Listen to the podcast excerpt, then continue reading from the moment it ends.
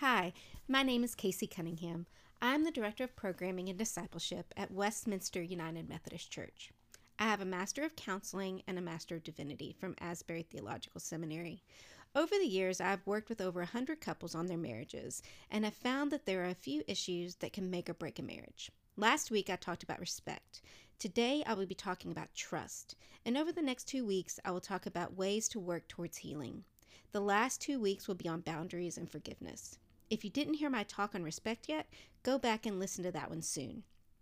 As I said, today we are going to dive into talking about trust. Scripture talks a lot about honesty and trustworthiness. I will be quoting scriptures from the NIV today. In Proverbs 10:9 it says, "Whoever walks in integrity walks securely, but whoever takes crooked paths will be found out." In Luke 8:17 it says, "For there is nothing hidden that will not be disclosed, and nothing concealed that will not be known or brought into the open." Oftentimes, we do things in secret, thinking no one will find out. These things, these scriptures tell us we are kidding ourselves. Each time we do this to our spouse, we are breaking trust and damaging our marriage. And almost always, it comes out at some point. In Colossians 3 9, it says, Do not lie to each other, since you have taken on the old self with its practices and have put on the new self, which is being renewed in knowledge in the image of its creator. Christ calls us to something better, an honest life. In marriage, trust is this understanding that says, I have no doubt and believe what my spouse is telling me is true. This could be about any topic or experienced. Trust is broken when at some point your spouse has not told you the truth, either through an outright lie or through omission. Robert Brault is quoted as saying, Every lie is two lies the lie we tell others and the lie we tell ourselves to justify it. Some examples I've seen are a, are a spouse saying he or she is or was somewhere they weren't. Instead, they were somewhere else doing something else that they are not telling their spouse and keeping it a secret. This lie can be for a benign reason. Maybe you just don't want to hear them getting onto you for shopping again, or maybe you really could have skipped that meeting, but you didn't want to go pick up the kids. This does not have to be a betrayal of your vows to be a betrayal of trust. Trust is broken when one person, for whatever reason, chooses to lie to their spouse. You might say you're at work when you're actually playing a sport with your buddies or getting a spa treatment with your girlfriends, or you might say you're on the road when you're really when you really haven't even left where you are at yet.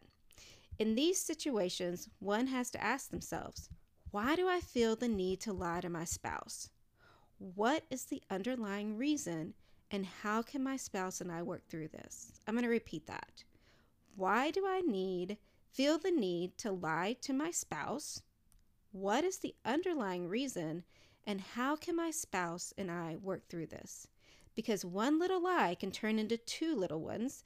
Then it becomes a bigger lie, and then you become more comfortable with telling those lies.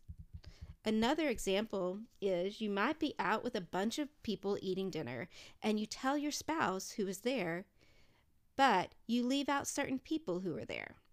Then your spouse finds out those people are there, and you intentionally didn't mention them. This kind of betrayal of trust can cause a spouse to go down a rabbit hole of trying to figure out why they would leave that person or persons out. It also makes them question whether you are telling the truth from that point on when you are saying who is actually with you. This is the pitfall of any lie. One that seems benign or not is that your spouse now will question whether you are telling the truth to them in the future in these same circumstances and it could also cause them to question whether you are telling lies in other areas of your relationships, since you seem to so easily tell lies about this. Another one I see often is lying about how much you spent on some item, or how much money you spent shopping, or that you bought an item at all. On all of these examples above, they sometimes seem small and not a big deal, but they can become a big deal quickly. The person being lied to begins to question your honesty and integrity in every area. Trust is broken. As I said earlier, the question you need to be asking yourself is why did you feel the need to lie in the first place? Then you and your spouse need to use good communication skills and conflict resolution skills to discuss the underlying reason and work to resolve that. You might need a counselor to help you do this in a productive way. Then, there are much bigger breaches of trust.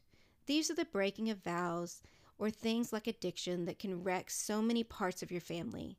This could be an affair, infidelity, pornography, gross misuse of your family's money, drugs, alcohol, or even a gambling addiction, verbal, physical, or emotional abuse.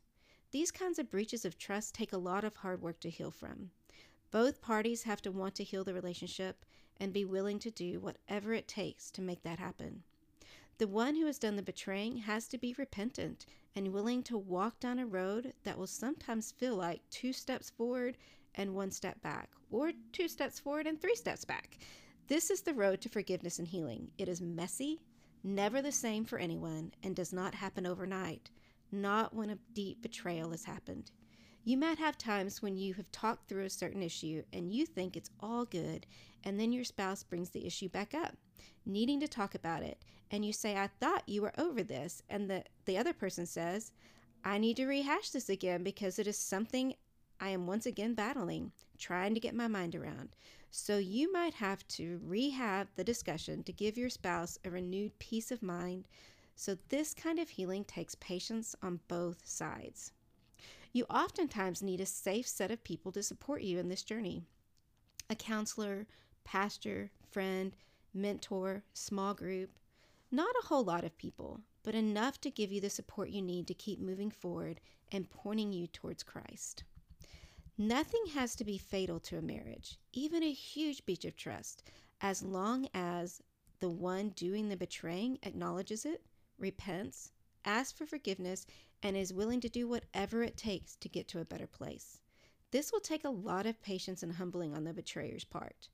Both parties will need to be fully committed to working through the betrayal, and both parties will need to be willing to do the hard work to get to a place of healing. This might take months, to even years, and a lot of going backwards to move forwards. Over the next two weeks, we will talk about two ways you can work towards this healing. We're going to be talking about boundaries and forgiveness. But for today, some of you, before listening to these talks, had made the decision in your head I'm done trying. This doesn't mean you plan on getting a divorce, but it means you're done trying to make your marriage better, fix the broken issues, etc. I get that. More than once, I've heard people say, We are staying married for the kids, or I have just settled that this is the way it is going to be. Sometimes this is because you have not seen any improvement or acknowledgement on your spouse's part, or you cannot get yourself to a place where you are able to forgive this person. I've been married for almost 19 years, and as I've said, all marriages, including Christian ones, have their seasons. And oftentimes, for those who have done the hard work towards healing, you would never know they had those seasons unless you were present for those and they tell or they tell you. People looking at most of my marriage would think we're good, but I've been in that place where I had taken steps toward to work through some brokenness and my inability to forgive was causing there to be no more movement towards healing. And I can remember saying in my mind, I'll just make it work for the kids, but I'm done trying. So I was saying, I'll just settle for a broken marriage. Not long after that decision, I had this revelation that I didn't want to live the rest of my life in marriage broken like that. In the long run, that would be a pretty miserable life. And don't fool yourself, that misery would trickle down to your children. At that point, I said, Okay, God, I don't want to live like this forever. So I need you to do a miracle in my heart. I started going to a random church that had services on Wednesday night, and they had a big prayer focus. I knew no one, and I would walk in and sit at the very back. I know I put off some type of vibe saying, Leave me alone. I would sit there and sometimes pray on my hands and knees and ask God to soften my heart and help me to find freedom from my unforgiveness. This didn't happen overnight. In fact, it took months of hard work between God and I. My husband and I had been doing months of hard work, of hard marriage work before that, but it wasn't enough because there was some work on my own heart that only God could do. At any point, I could have stopped and we would have remained married, but had a brokenness. I do not believe that is what God wants for any of us to have in our marriages, and I do not believe that anyone really wants to live in a broken marriage. As I said in my talk about respect, God can help you to love and respect your spouse again. Let's add that God can help you to trust your spouse again too. God can take a broken marriage and make it whole again. It might not be the same as it was before, but oftentimes that is a good thing. So, to sum up, if you have said, I don't trust my spouse in this area for whatever reason, or I know I'm telling lies to my spouse, or I am living a life of betrayal of my spouse, or I am done trying, you need to talk to your spouse using good communication skills to say, We need help. It might surprise you that your spouse has no idea you are feeling this way, so they might be caught off guard or be in denial. Don't let this stop you. Move forward towards healing. Confess your lies. Express your areas of distrust. You two might be able to work it out on your own, or you might need a pastor or counselor to help you. You might also need a mentor or a friend to support you as you get that help. But if you can say any of those statements above, your marriage needs help. As I said in the last talk, there is a cancer growing in your marriage and it needs to be cut out and treated. You wouldn't ignore cancer in your body, so why would you ignore a cancer type situation in your marriage? For some of us, it's not to the point of cancer, but if we don't do the work to get rid of it, it could turn into that. Next week, we will talk about boundaries and how boundaries can help to rebuild respect and trust. As always, if I can help you in any way, please feel free to contact me.